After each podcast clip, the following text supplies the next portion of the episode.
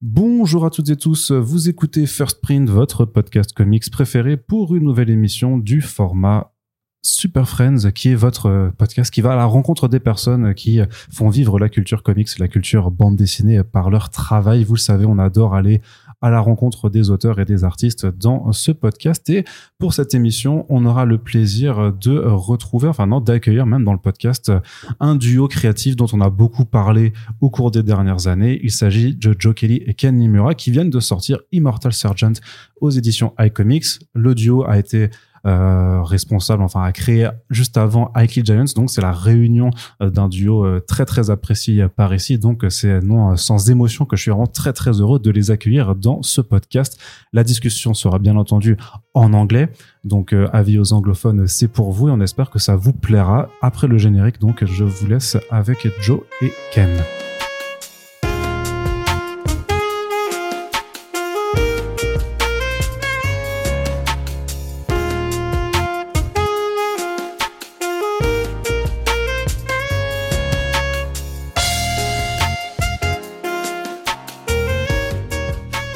Okay, so it's really a pleasure, uh, a very, a very uh, great pleasure to have you here in our podcast, Joe. Thank you for being here. Ken also. Hello, guys. Oh, hi. Thank you for having us. Yeah, super happy to be here. So the deep voice is from Joe, the deeper voice is from Ken. If you, if you want to uh, distinct them, uh, so uh, we are going to uh, speak a little bit about your collaboration. It's a double crossed uh, interview because uh, you both guys have been working together for I Kill Giants and Immortal Sergeant. so my first question is quite simple: How did you guys meet? basically, sure. So. Um this is Joe, just yeah. so you guys can get used to the voices.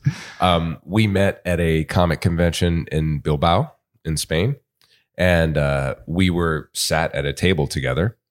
Ken had a book of short stories. Um, I don't remember. I mean, it was it was quite a while ago, so I don't really remember what I. I don't think I was there for something specific. It was just I was invited, and of course I go. So it makes me very happy. Um, and we sat next to one another. I had had the script already for I Kill Giants um, I'd had some, I mean, Ken knows this. I had some friends that were maybe going to draw it and then they all kind of fell out. So the script was sitting there and I was looking for an artist. And then I meet this guy who could draw in all these different styles. And I was like, wow, this is really cool. So we had a nice conversation. I asked him if he might want to do something. And he was super cool and said yes. And then later on, I contacted him and uh, showed him the script. And he was kind enough to agree to do it. Mm. What I did not know was that he was still in school, which was excellent. And that's the beauty of the conventions in Europe. You know, in in America, I find it's very hard to meet artists of different levels. I mean, if somebody comes to your booth, they come, they say hi, you get to meet somebody, but nobody at an event would go, "Oh, here's an established professional, and we're going to sit you next to somebody brand new for their first book." And that's if that didn't happen, we would not have met. So uh, I don't know. It was very special. Yeah. Well, same for me. Like I had put out like a short story collection in in Spain. Just by chance, they were like, "Would you like to come to the festival?" Which was super exciting. And then yeah, like um, suddenly they sit me next to Joe, whose work I knew. So so yeah, and uh, but yeah, I mean, I said yes to the. He wrote the email, and I was like, "Fuck yeah!" Like it's funny because I've never thought about working in the states. So that was very exciting because it was unattended, uh, unexpected. Sorry, and um, but yeah, like I had never done anything long or. Mm, I mean, nothing beyond you know short story. So it was very, it was very new, and it was a challenge, and it was like I didn't know if I was gonna be able to make it actually. But um, so in a way, like uh, I Kill Giants came out 15 years ago, and I consider my career being like 15 years old too like you know it's my first professional book. So in in that sense like it's a book to which i own so much. It's like my whole career started with that. Okay. How would you describe your work relationship? Because uh, it's a quite special relationship that uh, you two guys have that you don't find much in the industry. Who wants to start? I'm like which one who's going to say i love you first? Um, it is very special. It's it's been really um, incredible, and it's it's evolved over time, which has been for me excellent. You know, uh, Giants. I already had that script, like I said, and Ken, you know, there were absolutely the things he added, in, like Barbara's rabbit ears are a perfect example. Like that was not in the script. That's something that Ken created. So he was always generous with ideas, and then his execution of the things that I had in my mind were always very masterful. And then we worked on a few things in between, um, like a blackjack story for uh, a Japanese magazine and um, some stuff at Marvel. And it was always a, I, I think it was always a very good give and take, you know. But then Sarge was a very different kind of thing. It, it was sort of, he was getting the work almost in real time. Like the first draft was pretty raw. And so Ken was able to sort of shift gears and not he wasn't just going to be the artist. He's really the the storyteller and kind of went through editing with me and really helped make the story special for the two of us. So i mean i i don't know it's a it's a great collaboration. I mean i i wish i had the words to describe it other than just saying it's great it's amazing. But it it's very special. Like you don't get that with everybody where you say I would like to do books with you until I die, you know, like, and that's a no brainer for me. Uh, Ken may feel different. Maybe he's like, oh, this is American. I'm, you know. No, but the, you know, I guess the difference between the two books is that, as I said, like I Kill Giants for, was for me the first professional book. Immortal came out around 15 years ago. And in between, I I worked for in Japan I published there. I've been published in the States too, but I had that experience of working with an editor, uh, the Japanese way, and um, and you know, like re-editing like storyboards, blah blah blah. And so that's kind of what I think I, you know, that experience is, you know, that thing Joe's talking about, which is like I could. So when he sent me the script, um, I did one version which was exactly what we had on the page on, as a storyboard and then I prepared like a second draft, which which was like if if I had the liberty of like re-editing this, I would do it this way, which is like maybe I would cut this scene, I would move this as scene here, I would add this a, a, scene of this kind here. Uh, how about this line of dialogue that goes here there? And I sent Joe both of them, and I was like, listen, it's really you didn't ask for this, so I've done it because I thought it could be interesting. And I was like, if you don't want to change a you know a comma from the original script i understand because it's your script and so it'll be this version. And this is the like a proposal. This is what it could be. And so joe was was you know um decided to go for the second one which meant that it wasn't uh just like the way the edits I sent, we were, reworked that on top. Like he was like, okay, seeing those edits, how about these other scenes? How about these other things? And we worked and reworked the storyboard for a pretty long time.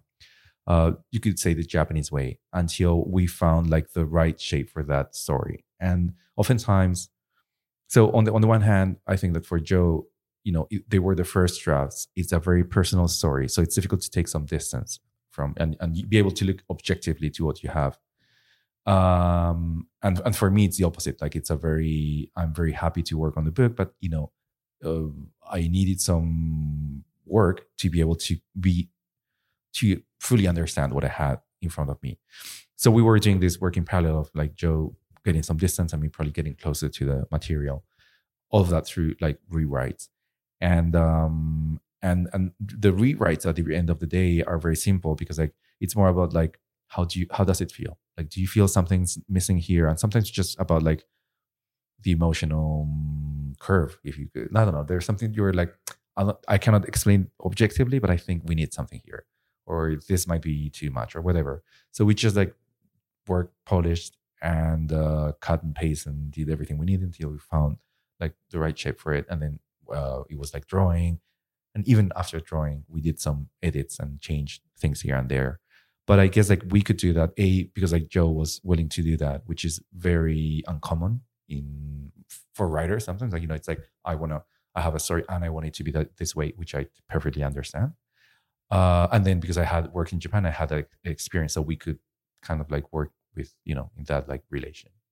Yeah, and then trust. I mean, I I trust Ken implicitly. So that, that was one of yeah. my my following question to uh, to uh, to see if uh, the choice of Ken for the for the drawings was really a personal choice also because uh, I I uh, should I, I assume that Kill Giants and Immortal Sergeant are your most personal comic books, Absolutely. and so that's why this is Ken, uh, uh, which is who is drawing them. Yeah, I mean, you know, like I said, Giants existed before I met Ken, and it was already a very powerful story for me. And then because it is so beautiful, and I can only imagine it now this way. Obviously, like this is the way. I even the friends of mine who, like I said, at, at one point or another may have done it. I show actually showed Ken a piece of art from a version he had never seen.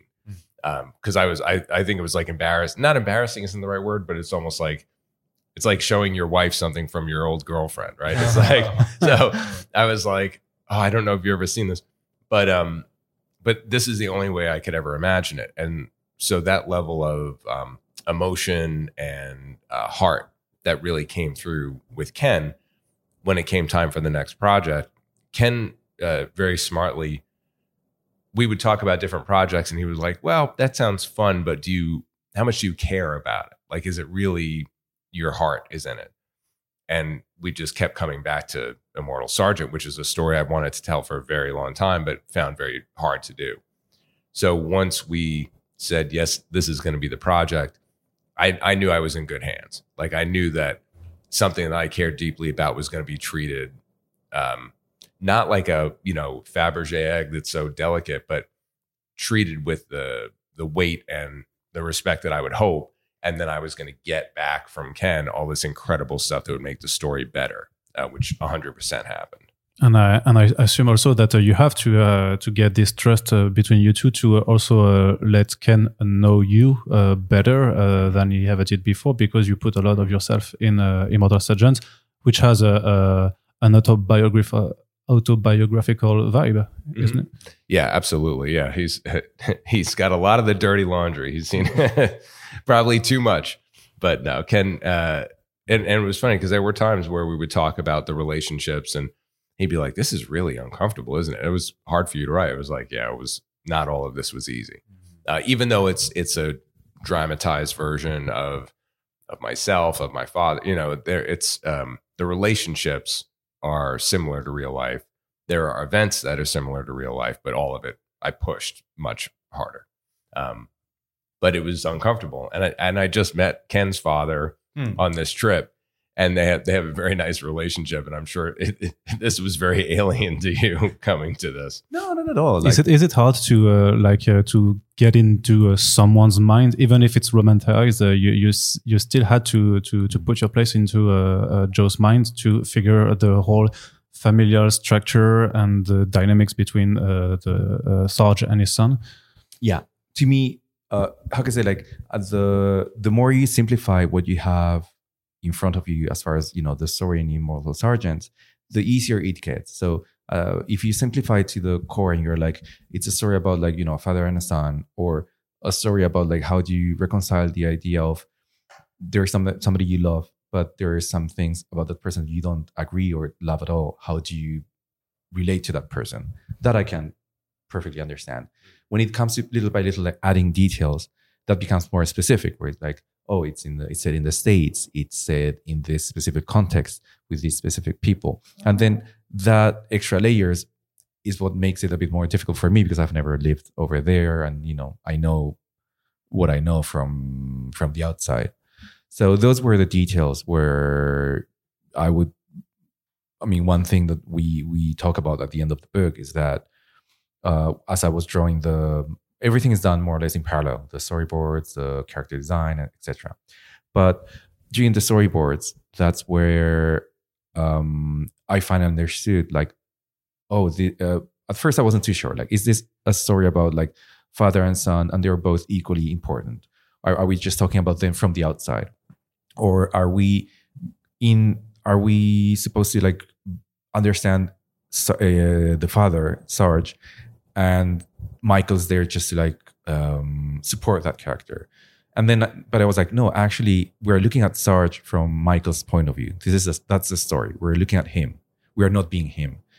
And so in the story on the storyboards i drew michael as my own caricature because i was like that's to help me look at it somehow that way.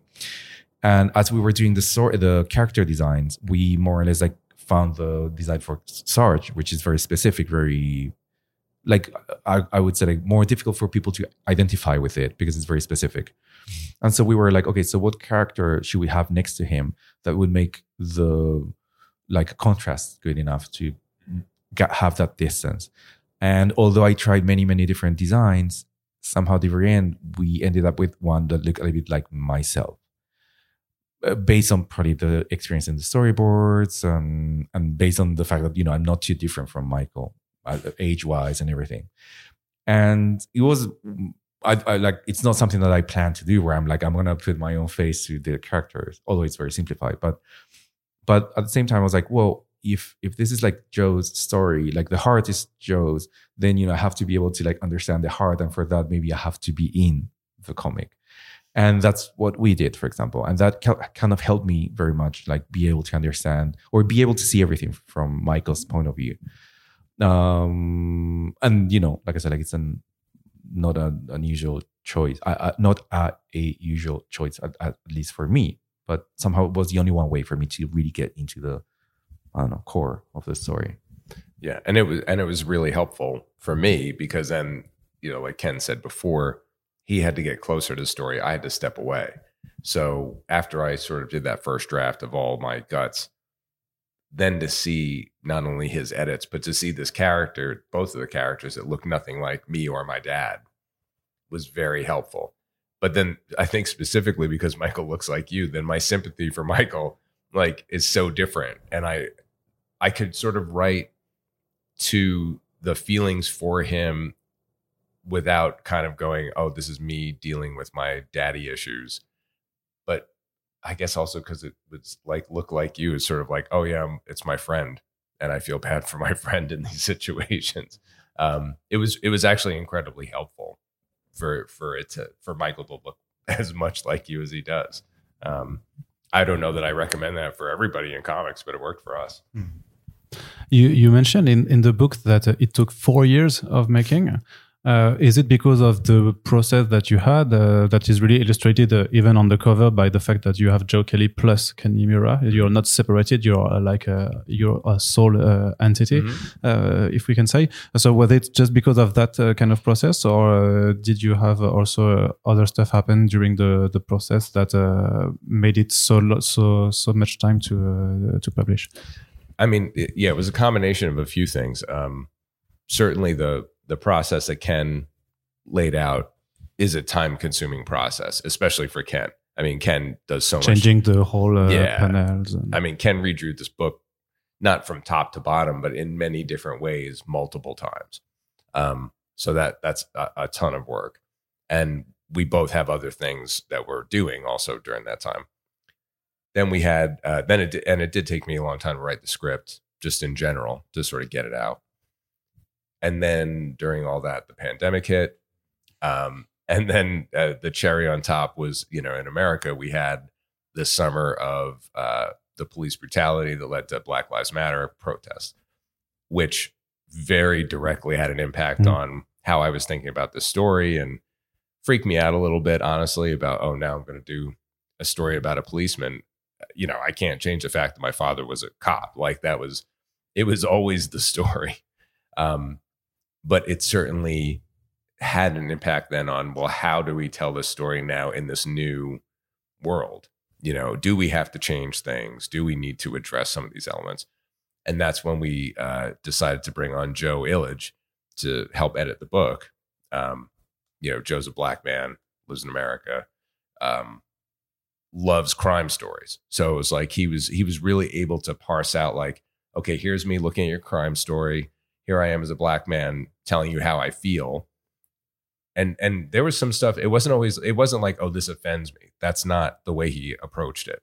It was much more we might have a scene that we thought played out in an interesting way. And then he would sort of add the angle of like, well, what you're missing here is that these are these are the types of microaggressions that we deal with all the time from people like Sarge. So the the diner scene is a scene which I've had from the beginning um, reworked a few times because of Joe's input um, to really make sure that that scene came off the way I meant it to, which is that Sarge, in his weird way, was helping this woman, not in his weird way was being aggressive at her, and uh, and that was Joe's help. You know, that was something that came from him. So I think that the the sensitivity of the material, the time, and then the process all combined to a nice long chunk of time, which honest, I think it's fair to say we prefer because we didn't have a deadline. You know, it's just us.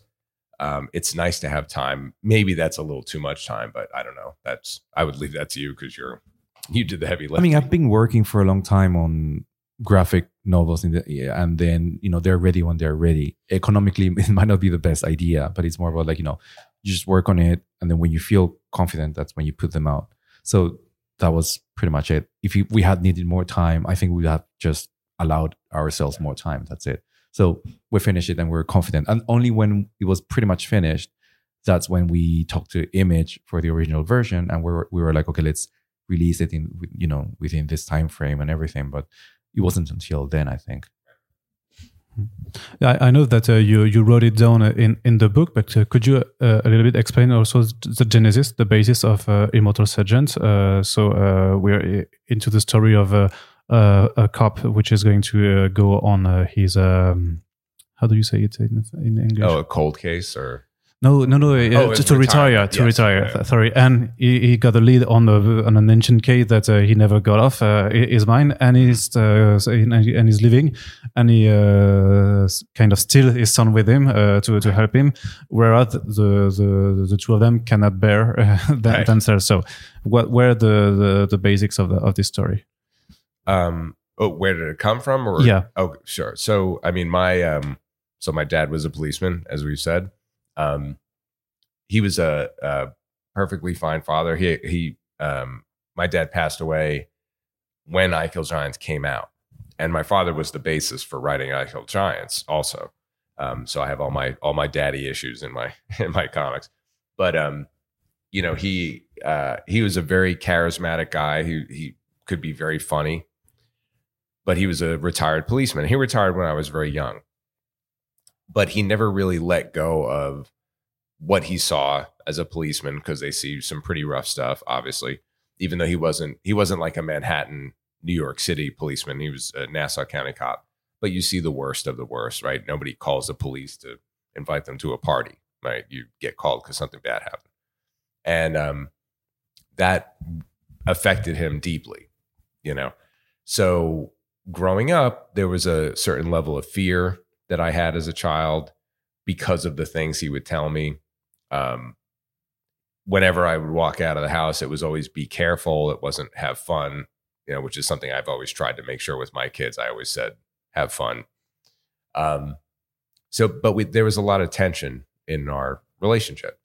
So, uh, when I was going to school for writing, I, uh, I had an assignment where I was supposed to interview people, try to take something real and see if I could turn it into a, a stage play, just like a short scene.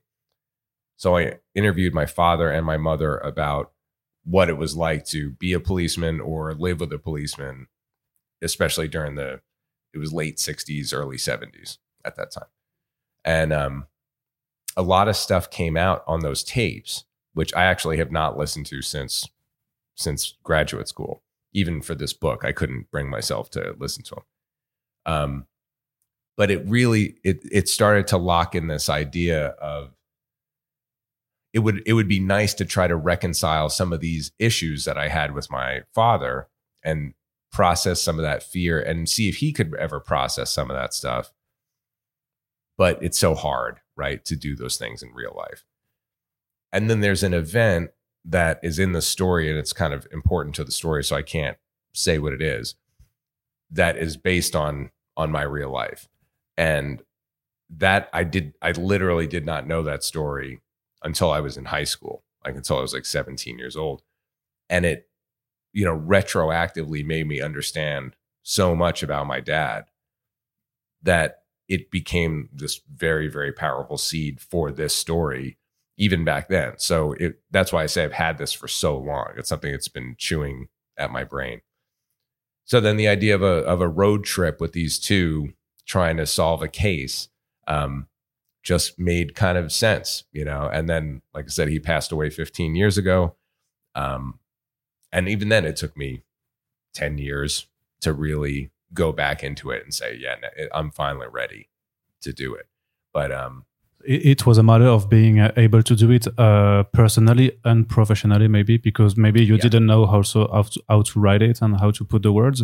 Absolutely. Yeah, I would have done it. Um, you know, when I, I I went to graduate school for screenwriting, so it would have been an attempt to do it as a film uh, the first time around, and um, and I I probably have somewhere the beginning of an outline, you know, where I was going to try to do that, um, but it never, it didn't manifest properly, and uh, and my dad was not he was not as bad as Sarge in a lot of ways, but he he certainly was like I it's the kind of racism I refer to as suburban racism, which is like it's not the overt like, oh yeah, I don't want those people living in my neighborhood. But there's definitely like, oh, if he knows if he knows you, you're one of the good ones. But if he doesn't know you, then maybe not. I don't know. You know, and that was sort of how he was. Um, because he saw he saw a lot the, the line where Sarge says, you know, when you when you see a majority of the crime committed by a minority of the people, you get opinions. That's a direct line that my father said at one point when I called him out on being kind of racist. Um, and him not understanding, and certainly, I mean, this is a long time ago, we weren't having the conversations of white privilege and the things that we are today. So he'd never had that sort of context. It, in his mind, it's like, oh, everybody was equal. It's the sort of American fallacy of like, oh, we're all equal. well, technically, but maybe not so much. So uh, to to be able to do, and he mellowed out also, I should say, as we got older. Uh, we really had a, a good relationship, uh, you know, by the end. Um, but to get to process those things through drama, you know, was certainly a, a goal of mine for a long time. But it would have been, uh, I would love, I would love to have given him this book, but it would have been very hard for me to actually have written it. Even, I don't know, even a few years before he passed away, it would have still been hard.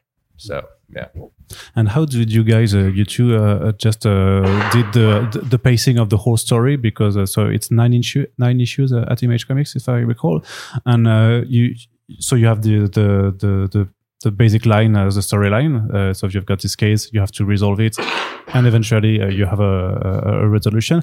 But you have some in between scenes uh, that uh, allow the uh, evolution of the character, the main character. But you have also certain scenes that you could have not put into that book. So how did you construct the the whole stories, uh, chapter wise, and uh, how do you decide to put these kind of uh, moments in, in the book? Do you want do you want to do it or okay? Um, sorry, I'm having a little coughing, but um, I always felt that it was important to acknowledge that while we were going to track the father and son in the story, like I said, that that first interview I did with my parents, my mother was a part of that story. And so the women in the lives of these characters are were very important to put into the book. Because not just to balance out like oh there's a lot of masculinity like I I don't think that way. But it just felt like these these guys were both protected by women in their own ways and and sort of supported in ways they didn't fully understand. And I I for sure know that was the case with my mother and my father and I would say is the case with my wife. You know, like she's she's very grounded. She's Miss Mollé from I Kill Giants, right? So she's the the counselor. She has a regular job. She's got a heart of gold. She takes care of everybody. I'm the crazy carnival idiot that lives in the attic and writes stories, right? Like it's we have a very strange relationship. No, not a strange, it's awesome relationship, but the I don't know that I would I don't even know if I'd be alive today if not for her, right? Like she's she's a grounded human. Um and so those cutaway scenes not only help break the tension of what's going on with Sarge and Michael, but they give you that other angle into these characters through these women who are really strong and interesting and have put up with a lot of crap in their own lives, dealing with the fallout of a cop's life. So for me, that's why all those scenes exist. Hmm. Yeah, I I guess like it's more about a uh, on a road trip or any trip in life. Uh, it's if I go on a trip and then I plan it ahead and I'm like, we're going to visit A, B, and C. Sometimes I actually do that. It's like I just go exactly to the you know checkpoints, and you go back home, and it's like we did it, but it's maybe not memorable. And it's oftentimes when you something bad happens and it just go everything goes to hell, you end up in a place you didn't plan that it starts to become fun, and maybe you don't go see exactly the monuments you wanted to go see, but you know you had a memorable trip so I guess like for a story and especially a road trip, it's like on the one hand you need to go to certain checkpoints, but you also need like some space to breathe, to let the characters just be. And I guess in the case of if, if we're thinking about in terms of let's say manga, like on on the one hand you want the the scenes that will propel the the story forward, but we you want other scenes where you're just like having the characters let's say sitting still and where you're maybe basically asking the characters how are you feeling right now? And having those moments i think it's very very important. So i think that probably you know some of those scenes were more more let's say character driven pieces where it's like what if we have these characters here? What would they do and what would they be feeling at that point? and they're a an excuse to just like play with them and be uh, an excuse to understand exactly how they're feeling which is something that that I think it's very very important. So uh, from a technical point point of view, given that you know I I didn't live you know exactly Joe's life, so you know from my point of view, it was more about like having that balance between like moving forward and having time to breathe. You could say. Well, and what was great too was that Ken, in in having that objective uh, view of the story, we put them all in the back because he drew them, but took out a lot of chunks of scenes where it sort of would feel repetitive um, you know, like my dad did tell a lot of stories about being a cop. And some of these stories, I mean, all the stories are, uh, I assume they're true in some way, but they're the, they're like the legends I grew up with, right? Where he would just tell a story. He'd always forget he told you, or he didn't give a shit that he told you already. He would tell you again, and those stories really were foundational for me. So I wanted to give the experience of what it, what it's like when, and I, I don't think I'm unique in this case. I think if your parent is a a policeman, a fireman, a doctor, like uh, and an EMT, right, an emergency medical technician, like they have no other way to process this information. So like it just comes out at home. Like you just talk about it in weird ways. So I was trying to sort of convey that. I think maybe too much, which is why it was good that Ken plucked that out.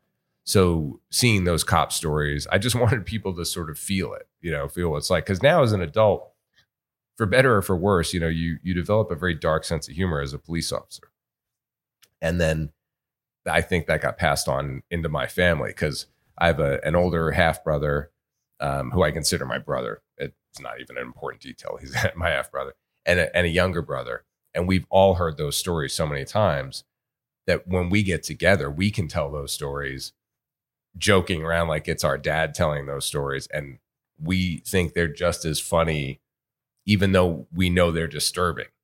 It's like this guy tried to kill himself and X, Y, and Z happened, or this woman called us about a domestic abuse case, but she hit her husband in the head with a frying pan. Like these crazy things that they saw. Um, all of that stuff was part of living with this man, you know. So trying to put that stuff in, but uh, like I said, I'm gl- I'm glad that when Ken would say, "So I like this story, but uh, we already have a cop story, or we already get the idea that this is racist, or we already, you know," and it was it was good to trim those out so that the story would breathe and not take focus too far away. And uh, do you know uh, how to uh, convey emotions with characters because it's easy to just draw a smile to uh, to show that someone is happy. But we see a lot of different emotions shown in, in the book. And i really like uh, for example how the the, the eyes disappear uh, when you have glasses. Uh, for example to if you see someone that is just uh, either moody or just uh, really, sad how how do you make it as an artist the emotions? How do you make the emotions by the drawings I guess the first step is going back to what we talked about the storyboards. which is like we know exactly what's happening in, each scene and we know what the characters are, are feeling there. And so, because the way I like thinking about comics, it's not that much about what we have on the page, but it's more about, um, so, so rewinding. So my role, or the way I see my role, uh, for Immortal Sergeant was like there is a story that Joe has, and I'm I'm there to, of course, like add as much things like as I can, but I'm there to facilitate that story or to do the job needed to in order for let's say you as a reader and you know understand what Joe is saying. And so uh when when we know exactly what their feelings are, it's the way I draw is not that much about like what do you how much details do I put on the page or what do you have on the page, but it's more about like what do I need to have on the page so that you on your head understand what uh, what I think Joe thought or what I would like you to feel. And so the choices are always that is like how what's the fast easiest way to get into your head in a way, but like to convey that. And so the choices are made always like that. I'm on the page, especially inking, because like the pencils are pretty tight. But then when I ink, that's well, that's the line you the the final line you see. So that's where and inking I'm pretty pretty fast, not super fast, but pretty fast. And I tend to do all the inking not at once because it was too much, but in bigger in big chunks of 20 something pages. I do them all at once. And that puts me like in in a certain zone. And then it's easier for me like being in, in those scenes to be like, yeah, we need to see this expression. We don't need to see this other thing. And just like based on really like just the mood, be able to like more or less like add or take the details. But it's very um, instinctive, I would say. Once once you're really in there, it's just you know as a human being. So what would I need basically? Uh, sometimes like a, like you said, like it means taking out the the eyes or adding other details. But but it's just all bit mm, mood based, you could say. Mm. And uh, for example, uh, you also uh, determine the, the the pacing of the story with uh, the the number of pages per page you have, or even uh, sometimes you have double splash pages, which really allows the time to stop. Yeah. Is it something that is already put into your script, or is it uh, your deci- your decision, or is it both? yeah, I think it's a mix. Yeah. Yeah, because sometimes uh, we had agreed in in the very beginning. Ken introduced me to the graphic novel uh, this one summer. Is oh it- yeah, from this uh, summer, right? Jillian Yeah, Mariko that one summer. Tamaki. Mm. I always forget if it's this or that. This. Okay. Yeah. And um and just seeing that open sort of beautiful pace which was so appropriate for that story, right? It, it evokes nostalgia and it evokes the summer, right? You get the atmosphere. Um so I was conscious of trying, not always successfully, to write as few panels as possible. I just try to keep things open. But then we were really exploring space, atmosphere, um, and using those double page spreads for you know in superhero comics right? It's like what's the most explosive cool yeah um bodies twisted and contorted? Uh and here it's the emotional punches. So um which you know they come off great. Um so i think most of them are probably in the script but honestly we hit a point where i i don't really remember anymore like Mm. giants it's very easy to say oh there were no there were no rabbit ears in the script that came from ken it, these are the steps that got us there with sarge i barely remember it because that process was so iterative Yeah. you know Me neither. But uh, it, it boils down to one thing that I love about comics, which is the the rhythm. Mm. And uh, so on a movie or uh, music or other arts, uh, the rhythm is like dictated by the the form itself. And it's, if it's an hour, it's an hour, and that's it. Comics, we don't have that. However, we have the page. So space equals time, and we have the page turn page, and so it's beautiful because you have like um thought already. I mean, the, the fact that you're turning a page that's already giving you a cer- certain rhythm, and and you can play with that. And so, um, it's about yeah. There's a double spread which is black double, and I, I thought that at one point somebody would be like, we might have to add something because people readers might think it's a an error. Nobody said anything, which is great, but it's really about the rhythm. And there are two things there uh, it's a human element, which is like, a we have despite even evolution, like humans have more or less stayed, stayed similar with, since you know thousands of years. So we have two eyes, and for example, like those two eyes are able to see things to a certain size, and you know, like let's say the lettering, you cannot make it smaller than something because nobody would be able to read it, and that's probably the same for you know humans even back in the day. And the other is the the heartbeat, and so the heartbeat, you know, some people are faster or slower, but it's probably almost the same. So there's something very again like it's not science, so I cannot you know I, I cannot be like like a math, but like there's something of the heartbeat that we all have. So the moment you're able to pace the storytelling to that, and the moment you're able to give the reader the, the clues on paper on how to interpret you, the comic you have in front of you, then you're pretty much both in the same rhythm, you could say. In the movies, it's more uh, clear. For example, uh, there's a, this theory. I haven't seen it play out, but uh, there's this very famous uh, editor who's called uh, Walter Murch, I think it's his name. He edited many, many, uh, many Coppola's movies and everything. And he says that when you do editing right, uh, and editing oftentimes is based on like, for example, like a character realizing something. So you tell some, for example, Luke, I'm your father, and it might take like Luke like a certain tiny pause to be like, understand what have that new idea and then react to it. That's something you get to do on on editing. Like you you add a pause and then you keep on with the rhythm and then reader uh, or viewers in that case would probably go through the same process where they're like oh new information. I don't know what it is. Wait a second. What's what does it mean for the story? And then go on. And for the comics it's the same. Oh so and for cinema they say that for example like actors when they act uh, they might talk about something but there's the- let's say the, their inner dialogue and what the character itself would be going through. And so oftentimes like when you're you're uh, understanding something you close your eyes and then you open them. It's like your brain like shutting down, processing, and then opening again. And apparently, when you do the editing right, the viewers uh, blink their eyes at the same time as the actors, as they're so they're in synchron- synchronized, synchronized. And so it's more difficult to prove that in comics. But I think that there is something about what, what I say about you know the human condition, where if you're able to like do that uh, properly, it's a different difficult word, but in a certain way, maybe we're we're gonna be able to connect with that. And then rhythm comes from there, which is like, well, we're when are we gonna like go further? When are we gonna slow down and you know release?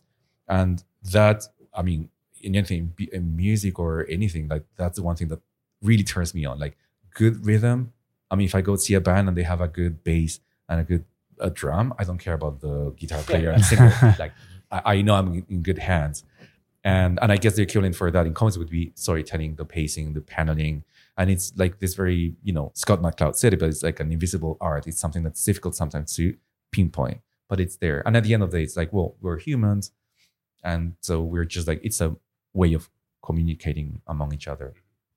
All right, and I've got the last question because I uh, it's already time to uh, to leave. Uh, I, would love to speak with you uh, an hour more, but uh, I have also to let other other co- colleagues speak with you. But uh, even though these uh, two stories are deeply personal to you, uh, do you know that they might have an effect on your readers that they can recognize themselves uh, in the story that you're that you're telling? So, my my question would be like, uh, how do you balance? Uh, the the really the personal elements to make a story which can be also very uh, deeply universal to to other people. How do you build that relationship, that uh, tangible relationship with uh, the readership?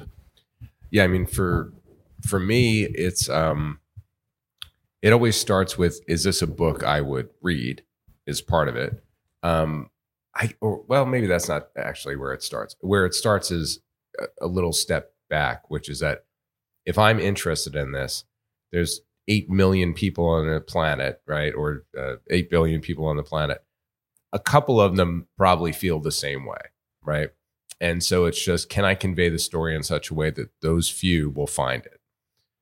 That little bit of confidence is what I think propels all artists and creators out into the world. Because if you if you're just doing a thing and you don't think anybody's gonna ever receive it, then almost why bother, right? So I always feel that there's an audience out there. And then this, you know, the generalities come from the details, which is sort of weird, right? Like when you we see it all the time when when we see a movie that feels generic because they're just going A to B to C to D. We're like, yeah, okay, the story was fine, right? It doesn't mean anything. And then you see something, uh, you know, uh, uh, Yorgos Lanthimos movie, right? Like The Lobster. Like Yeah. Lobster is like such a bizarre movie. But you sit there and you go, no, that's what it feels like when all your friends are getting married and you feel the pressure of being in a relationship. Totally get right. And then that sticks with you, feels sticky. So I I hope to do those things. Even when I'm doing superhero stuff, I try. But um, but with these projects, it's it's very important to try to find that tension. And it and it usually comes in the specifics. Because even if we've had a lot of people uh, on this on our little tour here who've read the book say even though their father was not a cop, not racist, whatever, that they related to the the relationship between father and son. and the things you can say in, into with another member of your family and Mhm. the yeah the the rudeness that you can have and the or the things that you don't say also because there's a lot of tension that comes from the fact that they don't speak Right. Uh, yes, exactly. And and I think that if we had done almost the exact same story, but it was smaller and it was set in a house and it didn't have the police element, uh, it probably would have been fine. It would have been a nice slice of life story, but it wouldn't have felt universal, even though it was specific. So, and the same with giants, you know. Sorry, that's my that's what I passed.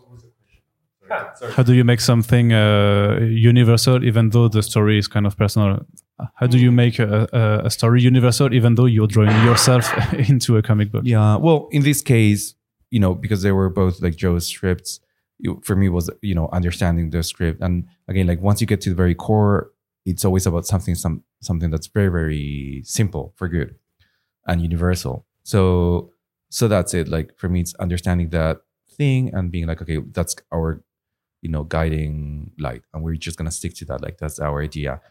All the process is about that. Like we know what we're talking about, so we'll know it's done when it when we know that you know works towards the idea so but me personally yeah like i love i really enjoy like watching movies from let's say movies in, in this case like from very foreign countries to mine and understanding you know. Oh at the end of the the only possible realization is like oh it's very similar to what i know. How, how come you know how not. But um, that's a beautiful thing i think. So uh, and that's one of the very beautiful things about, about art in general. Like it, it's just about being able to say like you know in this specific corner of the world there are these certain people that feel this way and you hope that somebody else elsewhere feels the same and you know oftentimes it's the case Yeah, it just comes back to telling the truth. I mean, I think that's it. And it's the same as mm. why I feel like Yeah. I love working with Ken. It's like Ken is completely truthful. If he reads something, he's like, I don't think this works. We fix it. You know, there's no there's no nonsense with us. And I feel like you have to do that with the reader. So the part of the contract is that if you're going to buy this book, you're getting something that we believe is true. Whatever that means. It may not have like we don't have answers to the big global questions of how do we deal with the police or any of that stuff but the perspective of the characters and the story that, that we're taking you on is true to us. And i think if that element is in there you connect with the bigger audience. So luckily ken makes that happen. Do you have another project in the making the two of you? Well we we've just started we're definitely not waiting 15 years. That's the plan unless that's how long it takes um, but no we've been talking about it you know wanting to do uh, calling it a trilogy is sort of like a loose idea but um, similar style still black and white still set on long island you know this sort of heightened reality kind of element. So we know that but what it is yet not too sure All right, but we we are looking forward uh, to to the third uh, collaboration. Thanks a lot, uh, Joe and Ken, for having been uh, here uh, with us in our podcast. Let us uh, be said that your comic books are important and probably really important comic books. I mean, most. Ah, je perds mes mots. I'm losing my words, but I, I don't think it's just for me, but I think there are the one of the most com- uh, powerful comic books I ever read. The both of, of them. Thank so let it be said so on the record. And thank you. Uh, I hope we have uh, the time to chat uh, another time, maybe for your third uh, your third collaboration. C'est donc la fin de ce podcast déjà. Effectivement, on aurait aimé que ça dure un petit peu plus longtemps, mais vous connaissez les impératifs. Parfois, il faut laisser du temps aux autres aussi. Mais en tout cas, si ça vous a plu, on vous rappelle donc que Immortal Sergeant et Akil Alliance sont disponibles en France euh, chez iComics. Donc, euh, vous connaissez notre amour pour ces bouquins. Donc, on vous répète hein, que c'est important d'aller lire. Et surtout, si vous appréciez ce travail, vous pouvez soutenir le podcast et les auteurs qui y passent en le partageant sur vos réseaux sociaux. Merci à toutes et tous de nous avoir écoutés. Puis on se dit à très bientôt pour la suite de nos émissions. Salut.